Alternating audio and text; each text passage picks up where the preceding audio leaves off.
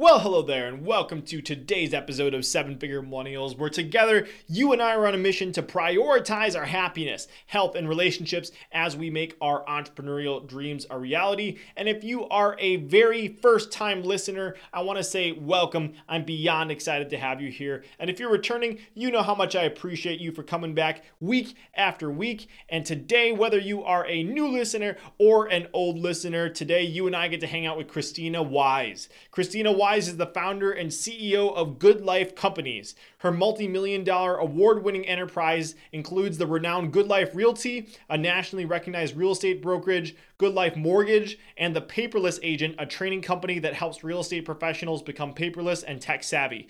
Her entrepreneurial spirit, bold leadership, and technological innovations have made her a sought after keynote speaker and earned her countless accolades. She was named one of the 100 most influential real estate leaders in the country, has been featured in USA Today, as well as by Apple, Contactually, and Evernote for her creative leadership with emerging technologies. She is also an international speaker and author of the Amazon bestseller Falling for Money, a romance novel for your bank account. Her newest brand, Krisstina.com, and that's K R I S S T I N A, is designed to help women learn to love money so that they can live a happy, financially free, and good life. And in this episode, you're gonna learn so much as always, but specifically, I would love for you to pay attention to three specific things.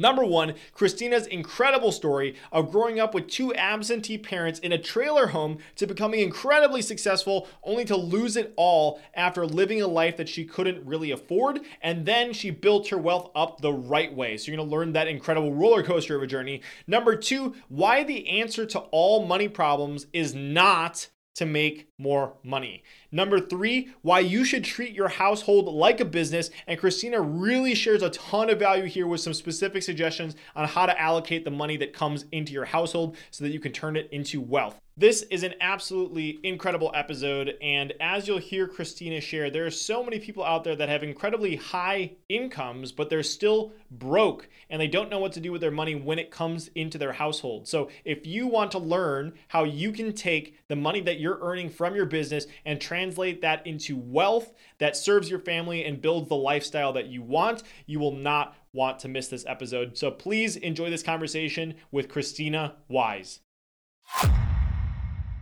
If you had to pick between A, making a ton of money, B, being happy, healthy, and surrounded with people you love, or C, making a meaningful impact on the world, which would you choose? The good news is that today we don't have to choose. So the question is how can entrepreneurs like you and me, who have a vision for our lives and aren't willing to settle for anything less, how can we become financially successful and have a big impact while prioritizing our happiness, health, and relationships? You and I are on a mission to find out, and we have an incredible journey ahead of us. My name is Brandon Fong, and welcome to the Seven Figure Millennials Podcast. Krisstina, welcome to the show. Super excited to have you here and can't wait to dive in today. It's going to be a blast. I'm looking forward to it. Yes, and a huge shout out to Tom Matson for this incredible introduction. And uh, he's always connecting me with some awesome humans. So glad that we got connected because of that. I thought a fun place for us to start would be in some copy I saw on your site. So I'm just going to read a little chunk of it, and I would like to zoom in on one part of it. So uh, the beginning part says, After growing up in poverty with two absentee parents in a trailer home, I vowed to never live in lack. That's not the part I want to zoom into yet, but it says, Through sheer force of will, I pushed through challenges to learn from the best and brightest mentors in the world, like Gary Keller, who personally mentored me as I grew my reputation in real estate. So, first, I never like to assume that everyone knows every name that's mentioned. I know Gary's an incredible human. So, I would love for you to explain a little bit about who Gary Keller is, and then if you would, I would love to hear the story about how you ended up getting personal mentorship from him. Yeah, you know, that's a good question. I, am not sure I've ever been asked that before, so that's awesome. Yeah, I mean, I think the beginning of that, you know, when you're starting out young, there's kind of two things going on. One, you have to build self confidence, and there's this kind of this idea that I know so much, and those older people, you know, are older. But the more that we can really learn the wisdom from mentors and from those that have done it or, you know, have I mean, we learn so much through experience, and if you can shave off a lot of mistakes that those of us had made, you know, then there's that you can at least shrink the the distance to success or the time to success. So with Gary, Gary Keller is the founder of Keller Williams, which is probably the largest real estate company in the world now. He's a billionaire, probably, you know, not when I studied with him, but I knew he would be. It was just one of those things. Gary was cut from a different cloth, and and those of us that kind of started with him, we've all gone on to do very well. And that was his his motivation was to really help others to really learn how to build businesses, to think like business, and to ultimately build wealth. And so I started with the company back when it was much smaller. So I got that type of opportunity that, you know, people probably would, you know, really love to have these days that, that might not even be available. But I think why he chose me was because I started out, you know, when I was in my late 20s. And it was just that desire, that ambition showing up. Like he would do these little workshops when he was the one teaching at the time in small groups back then and i went to every single one and so much of what he talked to was just straight over my head i had no idea but i sat in the front row and i took notes and i was at every one but i'd look around me and i'd wonder like this hmm. this guy's a genius. Like why isn't this why isn't this room full? Like why weren't people like out the door? I was always so surprised that that people weren't just you know took the initiative to learn from others that have done it before you know? So i think that that's what he re- noticed that my hard work ethic and my showing up and my learning and and me wanting to do what it takes and probably just that drive for success as well you know? In the real estate industry it can be a little bit more of a part-time industry or you know not really taking it all that seriously as real job and career and you know for those of us that did and wanted to become great at business you know, I think he took a liking to us. So anyway, it was a it was a huge opportunity, and you know, I wouldn't be where I am today if I wouldn't have had like him as one example of the mentors that I studied under. Hmm so beautiful. And i think if i remember correctly you you all, we have a mutual connection of john howard as well. I think john howard was a guest on on my show and i talked about very similar story about how he met his first mentor. He was showing up at all the workshops. He was taking the notes. He was implementing. And uh, you you would be i would i'm just i find that as a commonality between people that land high level mentors is it's not as complicated as you often think. But if you are that star student, if you are the person that's showing up, if you are the person that's willing to help out, um, that's really when they take notice to you. So I, I want to zoom in just a little bit more. So like, what was the how did you jump from being the star student to like what were the what was the first like 30 days of your relationship where it was more formal how did you bridge that gap from being the star student to actually developing that next step of the relationship with him I mean, it was probably a couple years of just like because okay. I was brand new and learning, and you know, about your age, really and you know i just didn't know what i didn't know but just that complete desire. And then i started i started succeeding. Like i started hitting these numbers and i would go from starting being you know a kid basically to outperforming you know those people that had been in the office or with that company for you know had been in the real estate industry for for decades maybe or you know and been at that office. And now it's just outperforming and became like you know top one of the top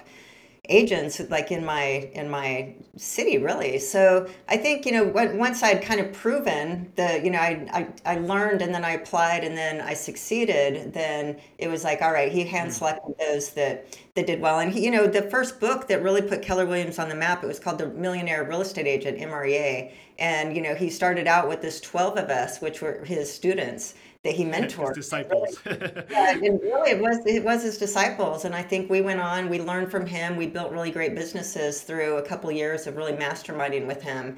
And like I said, the, the twelve of us did. We've all done very well. But again, I think he selected us because he saw that we were students, and it's really you know there's there's different things I've learned, but there's something called leadership and followership and the best leaders are the best followers. And it's really looking to where to follow, who to follow, and where to follow. And to follow with rigor, to learn with rigor, you know, and go all in. Don't half ass it, you know, don't just make it academia. You know, we're in an information society. It's easy to get information, but it's not easy to learn. So, you know, to to be a good follower, a good student to, of the master or masters. And then there becomes a point where you're performing and that performance and results in success now now we're like all right i can maybe move more in a master category more in a leader category. But then you know and then leadership those of us that are even leaders is looking for where do i follow? I still follow. But really to be in this cadence of leadership and fellowship take mm-hmm. learn leadership skills be a leader take initiative voice you know voice your vision voice your standards voice your beliefs when it's appropriate and then let go of that and just become a really good student follower. And like you said early on look for places to help.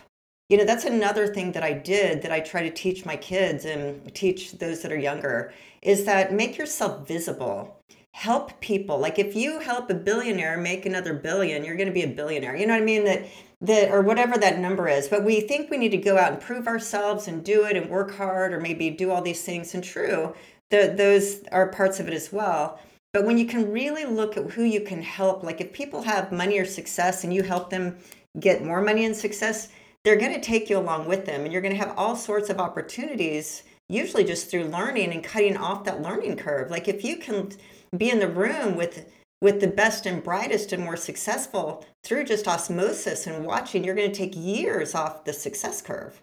Yeah one other thing I want to just highlight that I think is so brilliant that I think is kind of unspoken from what you said, but also another one of my observations is that I think there's an uh, a myth that most people think is that you need to reach out to a mentor and say, "Will you be my mentor?" I've never heard a real mentor relationships that actually those words came out of their mouth. It's usually some form of long-term trust building, long-term value adding, and then it naturally segues into a mentorship relationship. So I just wanted everybody to you know pick that apart there too. It's like Krisstina was just looking for ways to add value, and that it that's how it ended up manifesting. So thank you so much for sharing that story. That's incredible. Yeah, well, usually mentors choose mentees, you yeah. know, so they're noticing the difference between that person is going to be worth my time to mentor.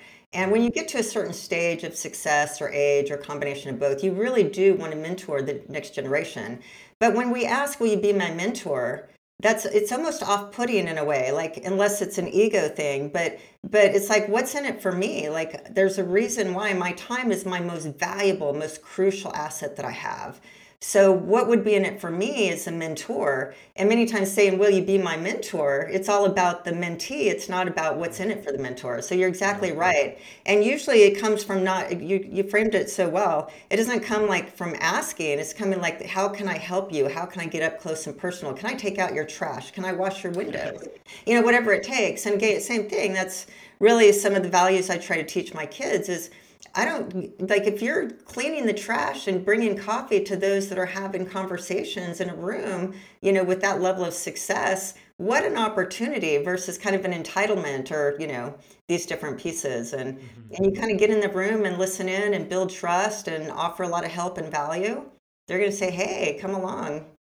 Yeah absolutely incredible and i just a huge takeaway for everyone right off the gate here. So here's here's my uh, tentative plan for where i kind of want to go with things. I i you one of the things i admire about you krisstina is in going through your content is like you teach foundational principles. Like you teach the stuff that's at the core of everything so i want to i don't want to miss some of those foundational concepts but before we jump into that, I would love to get uh, from what I've heard from your story and what I've researched, you kind of have like two really big epiphanies. You probably have a lot more, but those are the two identified. One came from your early 30s and one came in 2013. Um, but I think that one that's maybe most relevant for our, our listeners and for our conversation today is uh, if you could share a little bit about what was going on in your life in your early 30s and uh, what resulted in that, and then kind of where you course corrected and how that led you to where you are today.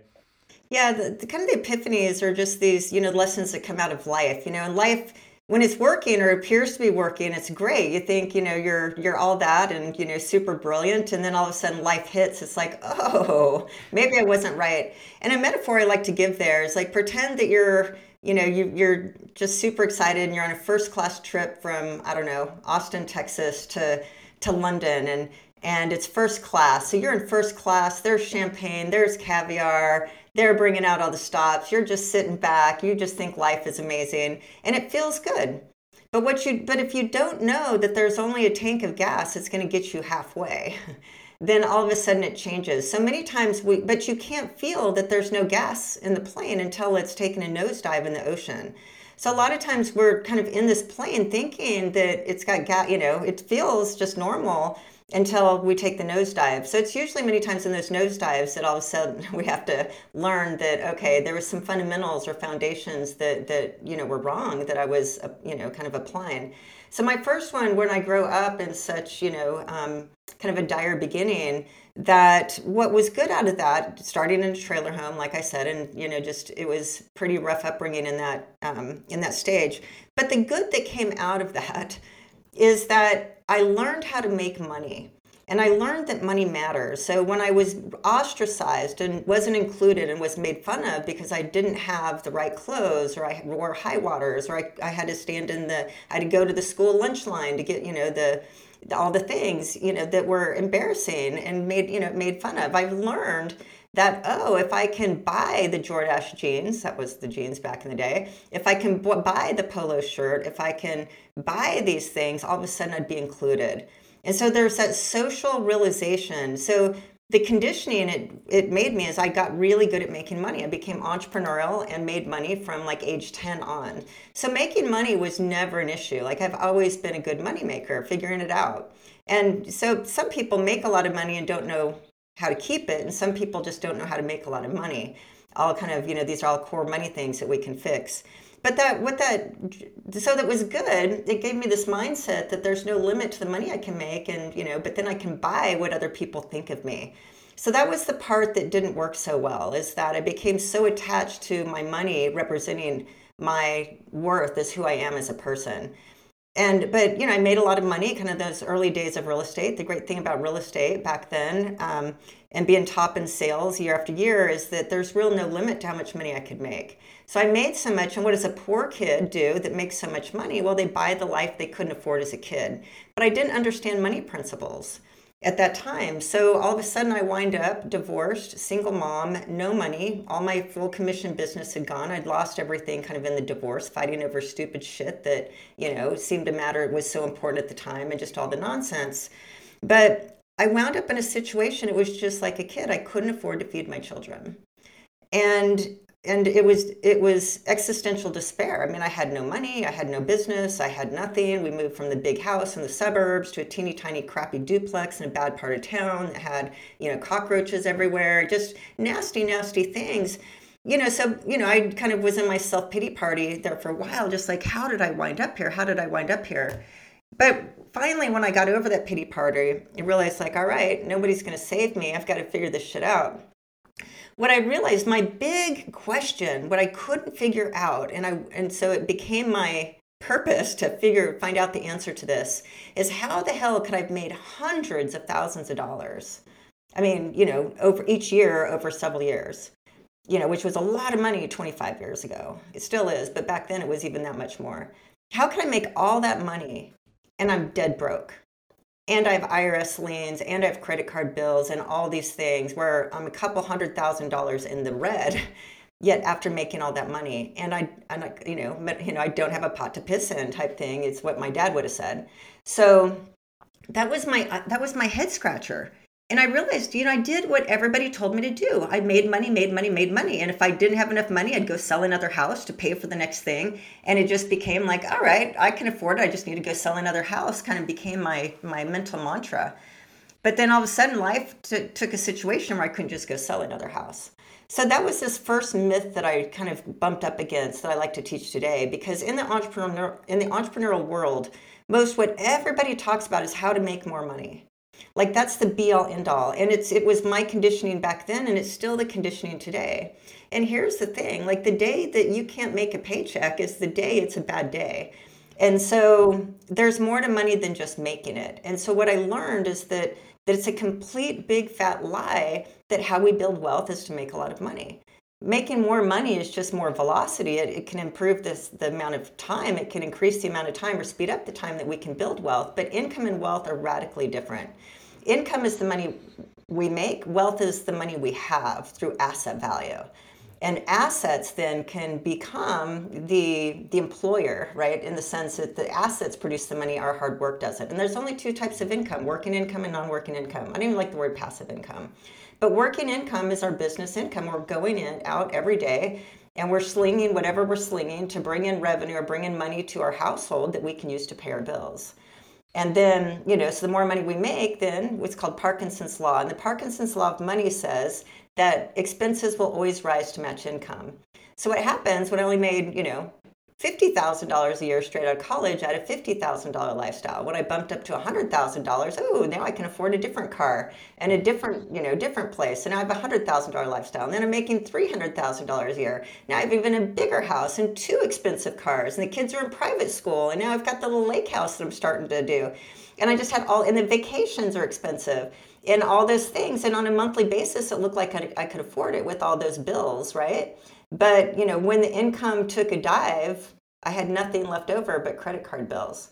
So it's to understand that in the money game, income and wealth are different. And there's two different games we can play. We can play the income game our entire life, just chasing the money, thinking more is better, more is better. Or we can play the wealth game. And the wealth game is radically different. And very few people play the wealth game, mostly because we don't even know there's too many games to be in first and then two that even if we kind of know there's something different we don't learn what we need to learn about money to actually play the wealth game. And people that have asset wealth play a different game. They think about money differently they talk about money differently they spend money differently. It's not a it's not a um, shameful subject. It's something we look at and talk about all the time like anything else that's important and you really understand your money. Like if you're going to have wealth, you have to spend time with it, look at it, know it, know every number, know where it's going, know where it's not going, see where it's in alignment, out of alignment.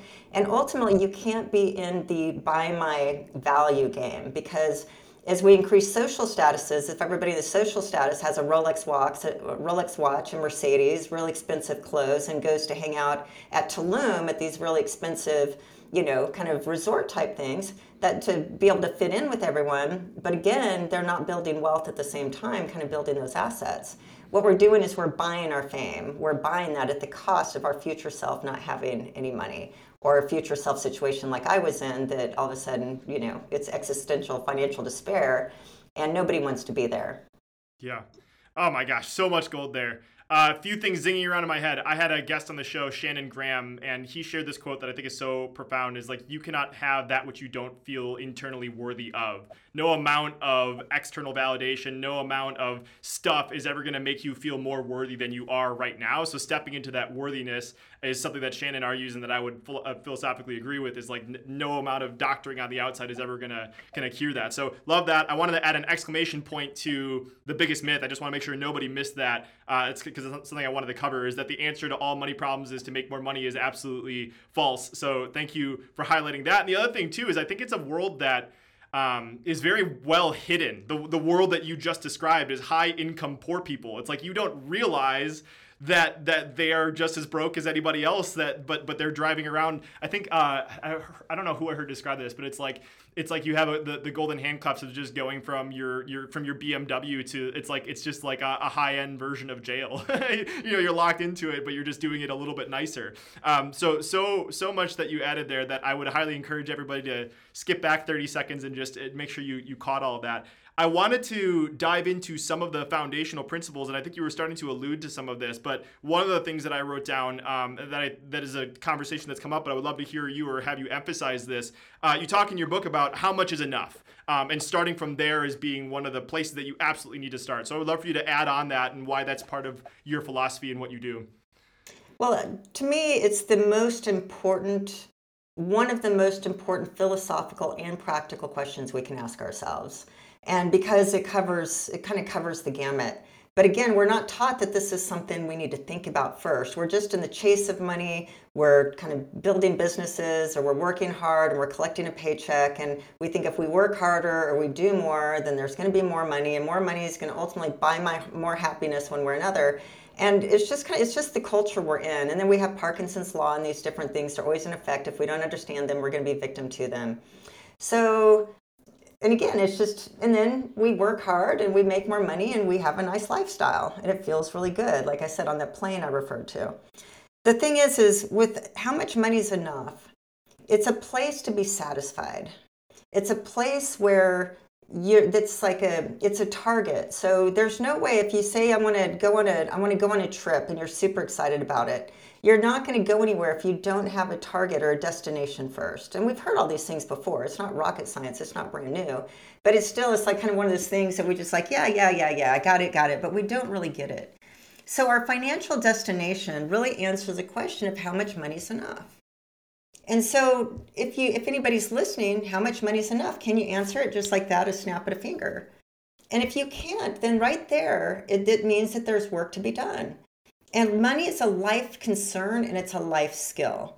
And, you know, it's not taught in school. We don't think about it that way. It kind of seems like common sense. You make money, you pay your bills, and hopefully you have some left over to invest. And over time, there's this thing called retirement, and it's happy ever after.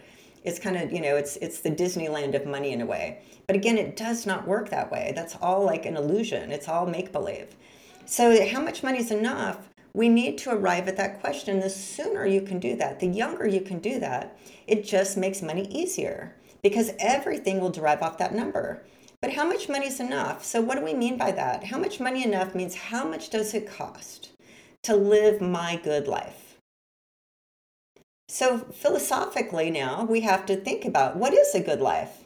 What's in it? What, you know, who's in it? What's in it? You know, for some people, maybe it's a private jet you know that's part of their good life for other people maybe it's like you know if i have a good home and this and that and i'm healthy and i can put my kids in private school and and you know I get to take a vacation once or twice a year. And yeah, I mean, whatever it is, but everybody gets to make up their version of a good life. And it just means a good life. And it means a good life that's not like, it doesn't have to be over the top, but it's not made of a lot of sacrifice either. So that's that's what it is. But philosophically, what is a good life? And that's what I call lifestyle architecture. It's really architect out. Because if you if we use a house metaphor, if you say, hey, I want to build my dream home, there's all sorts of types of dream home. You might have a two story, 4,000 square foot house on the lake and I might have a single story, you know, small bungalow in, in, you know, in the center of the city. So each of us has a different architecture, a different dream. So you have your dream and I have my dream. Now we have to architect it. We have to like plan it out. We need to have that blueprint. So the blueprint for money is quantifying it. Now, how much does it cost to live that life? And you need to be able to say, is it 100,000 a year, 250 a year, a million a year, 10, 10 million a year. Again, your number to live your lifestyle, but you design it first and then you quantify it second. So now that's kind of it. So let's just say, you know, to keep the math easy, let's just say it's $100,000 a year. And when you have zero debt and zero payments, money goes a lot farther, by the way. It's just we don't have a lot of money left because we have all these big payments. But the thing is, is let's just pretend it's $100,000 a year. So now what that is is today, especially when you're younger, that's why starting younger, you have more time and can take advantage of compounding and take more risks and things when you're in the wealth game and not the income game. So start now getting into this type of mindset and operation. But if it's um if our working selves when we're younger and we've got a lot of energy and you know tenacity and ambition and you know you're not as tired as, as i am at my age you know um, that type of thing that you didn't realize you're going to get old. When i was young i didn't realize i was going to get old and a little bit more tired and didn't want to work as hard because you can't feel it yet right? But now when i reflect back i'm like oh my god you know my kids have so much energy. So the thing is is that they're, you're working for two selves. You're working for your current age self and you're working for your 20 year older future self. So every dollar you make today is to take care of yourself today and your future self 20 at least 20 years out. And that's called the long game and the short game. And you're using your working income to fund both lives so that your 20 year older self or 30 or 40, but hopefully we don't have to do it 40 years because you're starting young, that you're going to have enough asset value that you're going to build towards that those assets then can throw off that $100,000 a year. And that's the stage we call financial independence, financial freedom, financial sovereignty, whatever you want to call it. But that's the day when your assets now can throw off $100,000, which let's say that's about $2 million in asset value to pull out 5% then now you don't have to work anymore or you can change careers or if you've been working for corporate 20 years now you can do your your startup or do your next thing if you wanted to but it's just really to understand the wealth game is the game about financial freedom, and it's all about net worth and asset value and and knowing your balance sheet and building a balance sheet over time in this long game while you're living your life today. So if you're going to live, if you're if you need to live on $100,000 today and want your future self to have $100,000 tomorrow, you have to make more than $100,000 because if your lifestyle costs $100,000 and you add what you're going to pay on taxes on top of that. And you la- and you add some savings on that for just a rainy day fund and some other you know cash and savings accounts that i teach. And then you add on that the amount that you need to invest on a monthly basis to hit that 2 million in 20 years if that's the thing. Now you're realizing you're going to have to bring in more than $100000 today to be able to live off 100000 today and tomorrow. So this is what's called know your numbers. We start with how much money is enough and know what those numbers and now reverse engineer through some reverse engineering compounding calculators, some very simple math, but a lot of sketching, a lot of thinking. And reverse engineer in to know how much money you need to make so that if it stayed completely consistent, you never even made more money, you've got a plan. And now that becomes your financial plan. And as you make more money, you adjust the plan a little bit as more money comes in and you, you know, you can either put more velocity all towards and shrink the 20 years down to a certain time, or you can increase everything a little bit more, keep the 20 the same, but have more lifestyle spending today. But there are different, again, there are different ways to get there, and it's a little bit different for everyone. But this is the money work we need to do. And that's, you know, that's why I created the money school is to teach these very fundamental financial laws, financial principles, and the mechanics of understanding how to build wealth, know your numbers, become very intimate with your money, and manage it powerfully. When you're in the wealth game, you you manage your money, you move your money, you have this tight, tight, grateful relationship with your money. You don't just like set it and forget it and not look at your bills and hope there's enough left over and and that. And and so a lot of people think well i'll manage my money when i have more of it. It's like no you'll have more of it when you manage your money.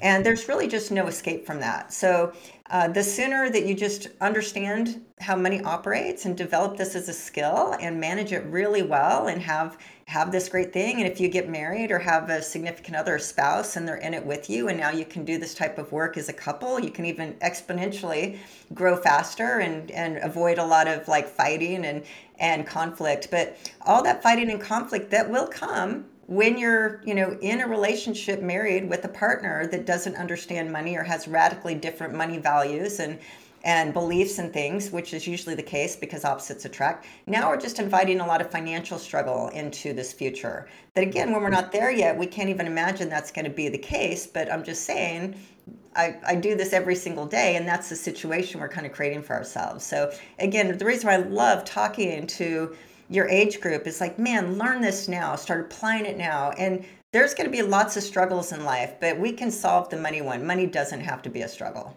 Mm.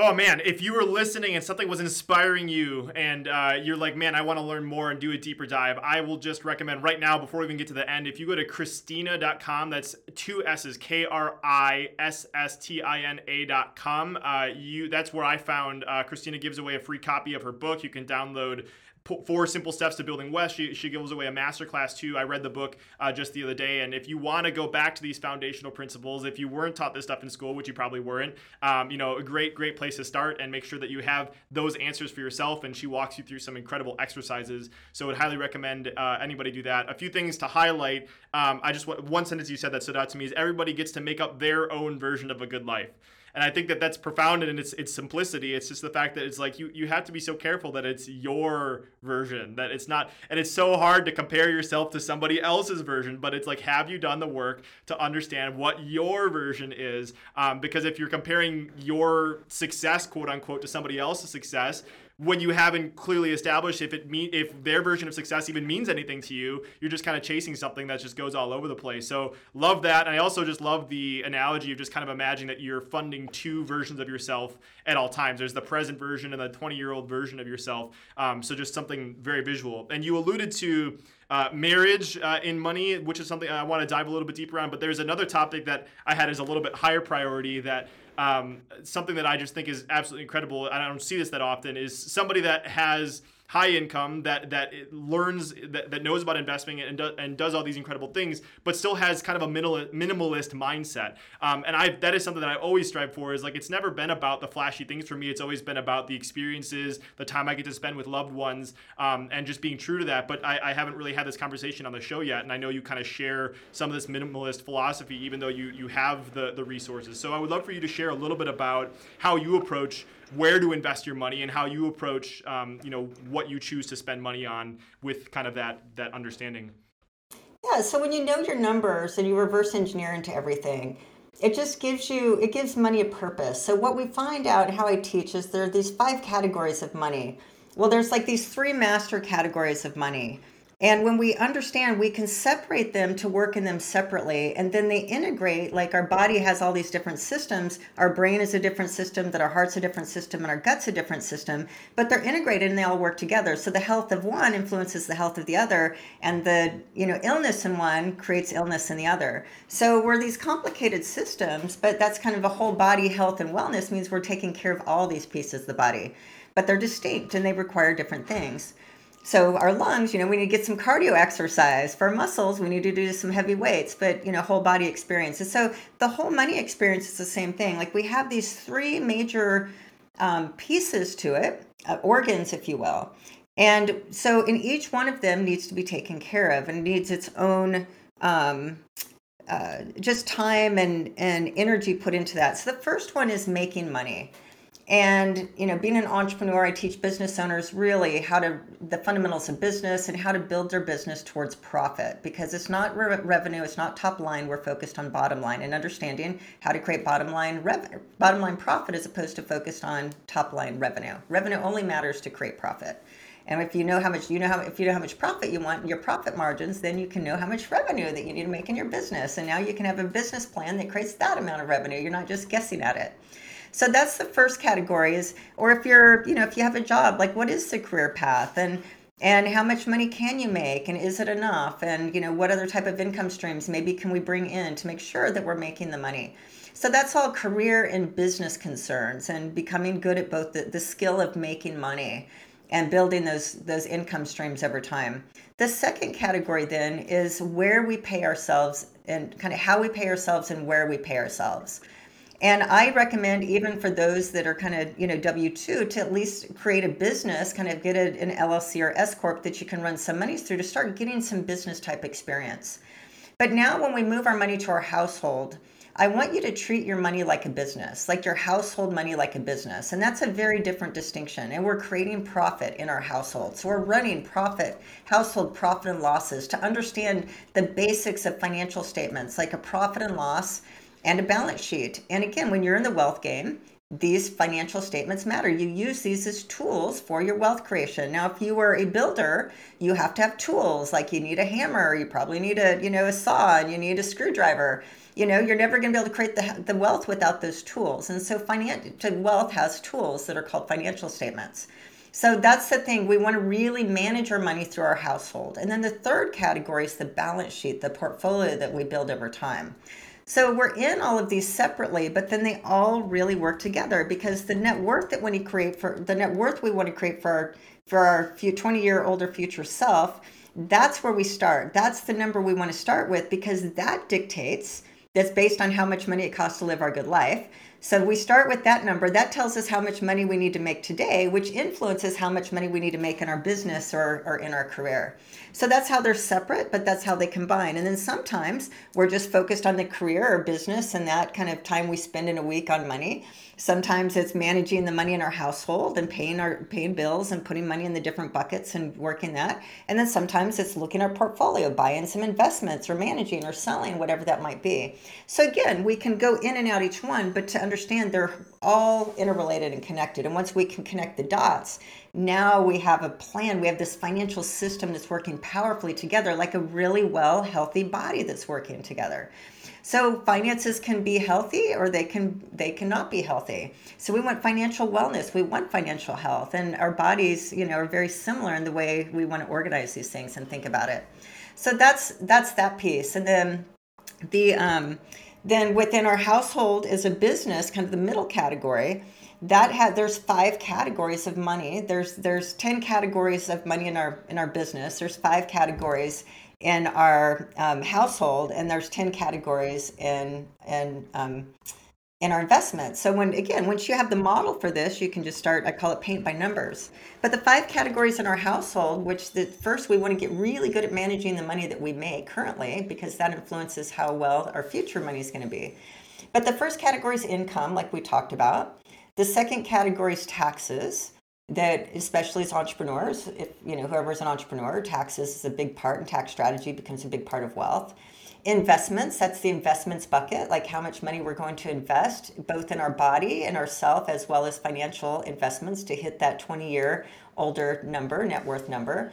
And then um, we have lifestyle expenses. How much does it cost to live our life on a month to month kind of annualized basis and then we have savings expenses, and savings are an expense. Savings and, and investments are different.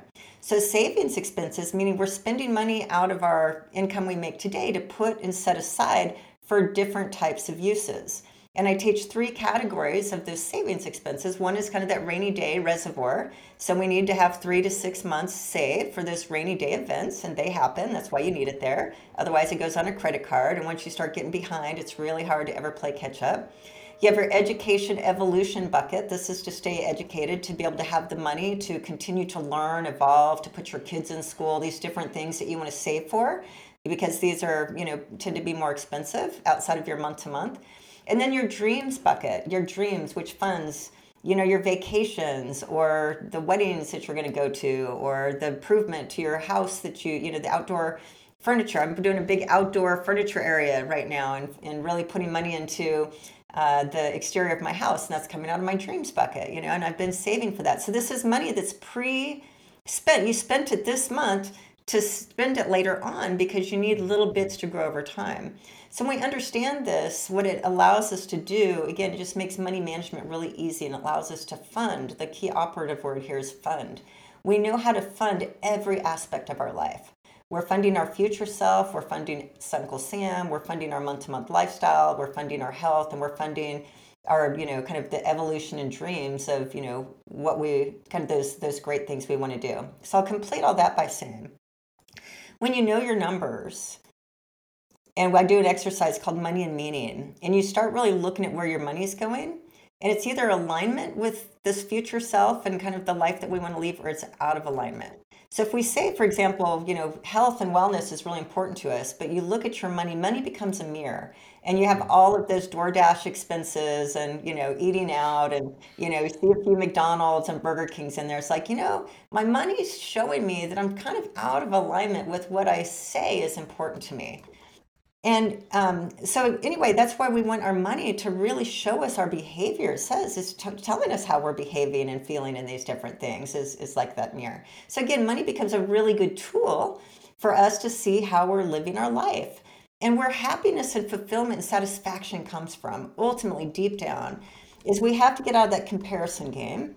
Like when we quit comparing because we're so bound and determined to create our good life because we've determined that, all of a sudden all that other stuff and that the game everybody else is playing is unimportant. You're realizing that it's all a facade and it looks like they're doing far better and all the things than they probably really are and you've kind of laugh in, in behind closed doors because you have a secret that nobody else has kind of figured out. They're in that crazy game.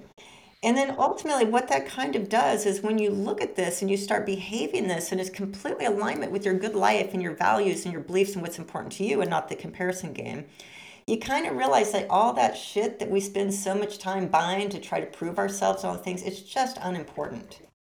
And it naturally it's not like oh i'm going to go be a minimalist. It's just like becoming a minimalist just kind of happens because you just you're just playing a different game. It's like i really don't care about any of that because that's going to rob me of all these things that are important to me like experiences and and having great relationships and having time to take off to spend with people we care about. And it's one less thing to worry about that you know big expensive houses are really expensive to maintain really expensive cars are really expensive to keep going and maintain and put gas in and keep clean. So all of a sudden that our possess our possessions possess us. And you notice that. So when you when possessions really don't matter, they don't possess you and you're just like living a really good satisfactory life that feels really good. And ultimately we're looking for time and the more the more stuff that we have it robs us of time. Now we have to spend all that time that we could be really hanging out and doing fun things or having experiences. Now we need to stay home and that's where you said that prison cell you're talking about. It's like i can't get out of the house because i have all these house projects to do and i have to go to t- home depot 10000 times or you know whatever the case is. We just realize that that our life is kind of really tethered down as opposed to being really free. And i think as humans ultimately we just want to feel free. We just don't know how to create that freedom because what common sense and kind of our culture and what it appears to that that's the only thing we have to gauge on unless we do this type of work is we're just doing what everybody else is doing without realizing it's kind of sabotaging what we're kind of here for in the first place. Hmm. Well, that was a masterclass right there. I love it's just it's seeing your mastery in teaching is just incredible. I asked you a question about minimalism and you're like, "Wait, I would be doing everybody a disservice if I didn't give everyone the full context." So, if you want to skip back and listen or go check out the book, five categories in the household income, taxes, investment, lifestyle, savings, expenses. You can break that down into rainy day, education, evolution, and dreams. Um, and then understanding more about money and meaning and and you know kind of I, I love that, that at the end when you just kind of boil it down to it our possessions possess us is just so so powerful and understanding that once you clear through all the crap that's where all the the gold is and that's the stuff that usually is free. And and you but the but the free stuff does require time right? So it's like if you've robbed yourself of your time you can't even have the free stuff which is having a meaningful conversation with someone sitting across from your loved ones and enjoying a camp night or your new porch that you're putting together for everyone, which is which is awesome. So thank you so much for that incredible masterclass. Let's let's go back to a topic that you kind of alluded to before, um, and it's money and marriage. And I think that that is so important. And I know you do like whole masterclasses and deep dives on this topic. So, uh, but I think what you alluded to earlier that that specifically stood out to me. It's like we all have these money issues individually, right? And then you get married, and then you combine two separate money issues, and then it becomes a whole separate Hydra Beast Ultra Transformer thing. so, so what are some ways that we can uh, untangle that, or at least have healthy money conversations? Uh, maybe some high level strategies on once we kind of combine our two mindsets on how we can move forward. Yeah, I mean, money is money's crucial to the health of a marriage relationship.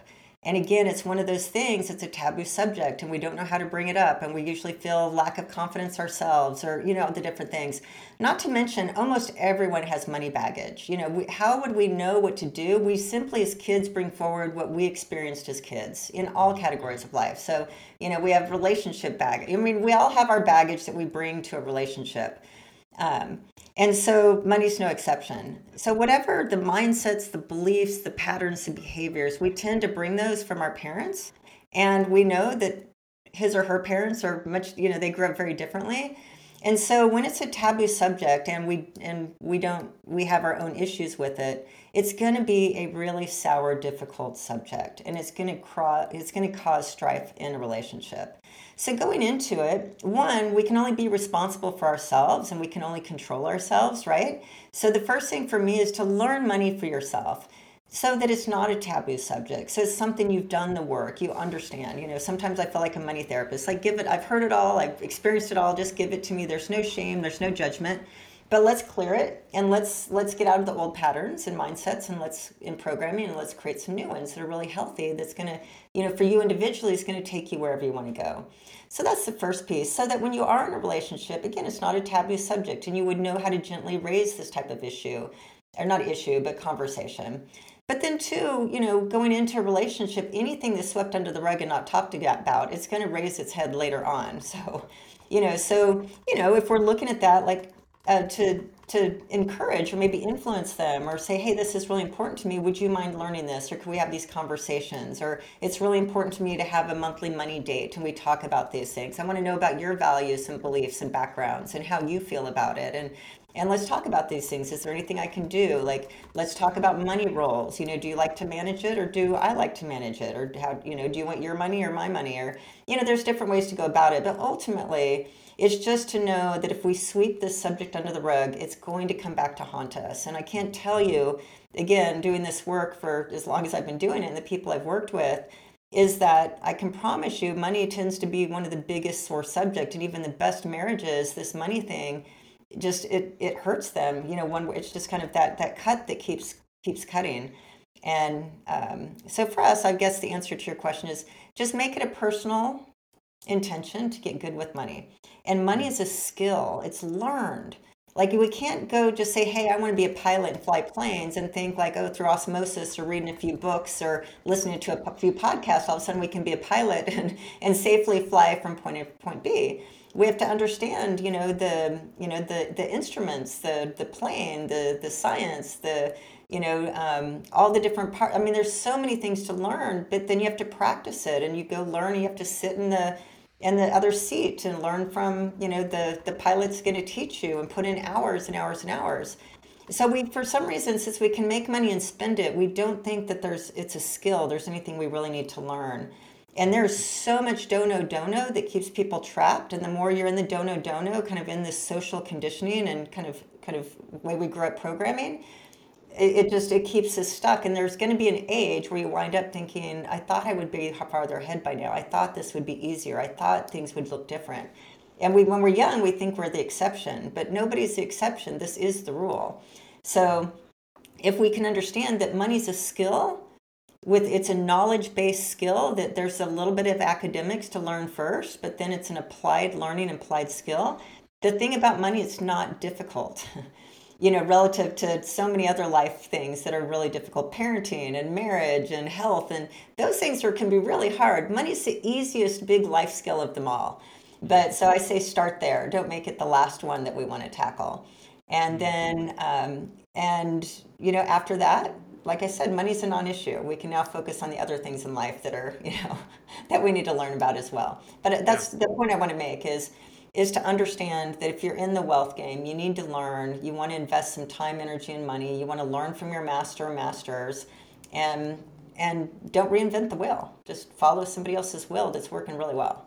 Yeah. Another piece of simple and foundational advice I think is just in the very beginning. It's like learn it for yourself first. I think that lots of times in marriage or in relationships, it's easy to say, oh, you need to kind of figure this stuff out without having done it yourself first and just uh, the language that I, I, I heard you say this is very important to me that we have conversations about this. And i think that if you're with a compassionate partner or somebody that understands that you know that that you're working to understand this stuff better and then you can have those conversations. And like you said just not sweep it under the rug. I think you call it like the ostrich effect like the bury your bury your head underneath the sand. Is not going to go away and it's going to come up in unhealthy ways probably will cause even more stress if you're not having these kinds of conversations. So um, this reading you're going through your content yeah, you spend a lot more in therapy than you will. Yeah, you know? yeah. So going through your stuff again was a huge forcing function. I said to my wife last night, "It's like we need to have some, you know, like the the, the you know, I, it would it would mean a lot to me for us to have like these conversations on a more recurring basis and kind of build habits around that kind of stuff." So, um, also good. I so there's there's two other places I want to go, and we'll probably that'll probably be the last uh, we can talk about.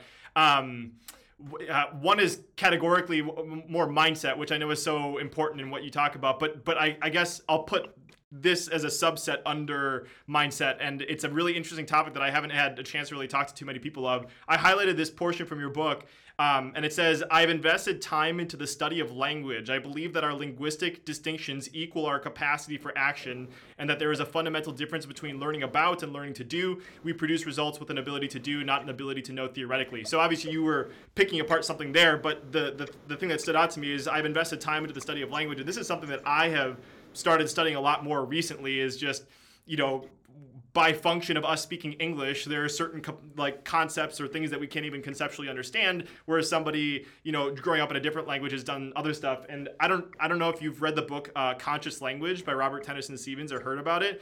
But I was, I was at an event and this guy lives full time on a yacht. We were on his yacht and he was like, "This is my favorite book. I've completely eliminated X, Y, and Z from my language patterns." And I'm like, "That is, I, that is really interesting. I've never heard anyone say that before." Picked it up, great book. I reached out to Robert. He said. Uh, uh, his his his uh, marketing person said tentatively yes to coming on the show. So I'll see if I can schedule that. But anyways, uh, long way of saying I haven't heard that many people talk about this this concept of language, and so I would love to dive in a little bit here um, on what your study of language has led you to adjust in your life and how it's kind of colored the way that you communicate and also maybe the internal dialogue that you have yourself. Well, we actually see through language. You know, if we didn't have, we didn't know that was a tree, we wouldn't know what we're looking at. So, and we can coordinate through language. So when I say, hey, there's a tree and I can describe it through language, you can find the same tree if I do a good job describing it. So it's the way we communicate and coordinate, and it's the way we see. We see through language, but we don't really understand even what that means. But language and distinctions, and so for example, I uh, I teach a class. It's a kind of a small business MBA type class, and so I teach I teach entrepreneurs how to how to think and be like real businesses, like real business owners. And so I asked the group, I said, in fact, I just wrote a blog article about this that came out of that that class. But I said, who here believes it's who believes in this class, like all my students, who believes that trust and value are important to business? All hands went up, right? Would we all agree that trust and value are important to success in business? Now I said I want everybody to, to give me a definition And so people try to go around the definitions. They're kind of, you know, like, well, trust is kind of like this or that. But the point is that everybody had different answers. Mm-hmm. And they couldn't really articulate with the definition what trust meant, what value meant. So, how can we create trust and value in our business and in the marketplace when we don't really know what it means? When it's an idea or a feeling or a sense and and so, but when we know what the word means, when we know the word trust has three components, and we're after building trust and it takes time, and trust is built around sincerity. We trust people who are sincere, meaning that we know that they mean what they say, and we have enough time, we spend enough time with them that every time they say something, they, they mean what they say. And then another part of trust is reliability people are reliable. So we build trust when they say they're going to do something, they do it over and over every time they say they're going to do it. We can trust that person. That person says what they mean and they mean what they say and they do what they say they're going to do. So that's different than people who say they're going to do something and never do it or, you know, sometimes do it. So, and then the final part is just competency is that we want to, it means that they have results and they're competent to be able, I'm competent to be able to teach money, for example. Why? I've done it. um, I, I've got all the results to show it. So the, so it's just understanding that value has distinctions. In money, money is language. So every domain of knowledge, they're, they're schools of knowledge or bodies of knowledge. They all have their own language. So you were talking about we speak English and French speak French and you know some speak Spanish. But that's kind of those are those are foreign languages for us. But every body of knowledge has language. So my um, my daughter's kind of significant other, he's going to med school. He's in his third year. The first three years of med school had really just learning language, just all the body parts, these long words, you know, knowing what they mean. And they're being tested all the time to know what all these words mean. So if doctors are in a room together, they can be spinning off all these words and be talking a language, even though it's in English. They can be talking, and the rest of us have no clue what they're talking about. So they can act with that knowledge. They can go out and do surgeries or they can go out and, you know, do whatever they're going to do and talk and communicate between them. I can't go take action on that. I don't know what the words mean. Even if I hear them all the time, if I've never studied them or haven't been tested on them and haven't been able to perform them. So that's just understanding. This kind of goes with what I was saying before. When we if you can believe it to be true that money is a body of knowledge and it's skill it's it's meaning we act on the language then we understand that that's part of what i teach there, what's the difference between um, investments and savings? What's the difference between income and wealth? What is a balance sheet? What is a profit and loss? What is um, what is capital? How is capital different than cash? You know, what is liquidity? What is non-liquidity? What are these different parts of portfolio? You know, so how can we ever act to create wealth if we don't know what kind of this just the basic words mean? And again, we have ideas, but ideas, we can't perform with ideas. Going back to the plane, the pilot, there's a whole distinction. I've been in lots of planes with pilots and they have all the different language and you know they go up knots versus you know miles per hour. So you know i mean? Like you can't do that without studies so if i haven't made the point money is the most one of the most important life skills. Like take some time to learn it and to apply that learning. And part of that is the language you learn to be able to act intentionally according to what that word and outcome you want to produce from that word. Mm-hmm.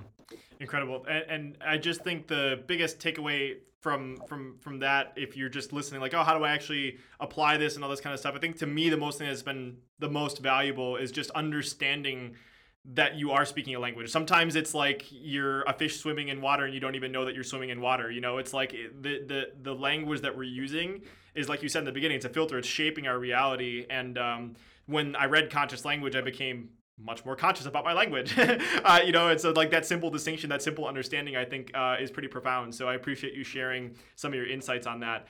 Um, I know we have just four minutes up here, uh, so I want to be mindful that if you have something back to back here. So uh, I guess where is the best place? I know we talked about Krisstina.com, K R I S S T I N A.com, and that'll lead you to some of the other stuff. Any other place that you would love to send people to make sure that they're uh, checking out if they want to explore more of your stuff? Yeah, that's a great place if you want to download a copy of the book like you did, because I talk a lot of these distinctions and stuff. So thank you. I really love that you read the book and pulled out some of those nuggets. And then I do have a quiz that if they're for entrepreneurs, it's the 10 financial questions every business owner needs to be able to answer but can't. And so it's a um, it's a wisemoneymethod.com forward slash quiz. wisemoneymethod.com forward slash quiz. So it's a really fun quiz that you can test yourself to find out the score of um, how many of those questions you know. But more importantly, that's just kind of a fun quiz, just a. Uh, but more importantly, um, if you take the quiz, I will email you a booklet, like it's a workbook, like it's a multi-page workbook that is to know your numbers, and it will guide you through how to establish your how much is enough number.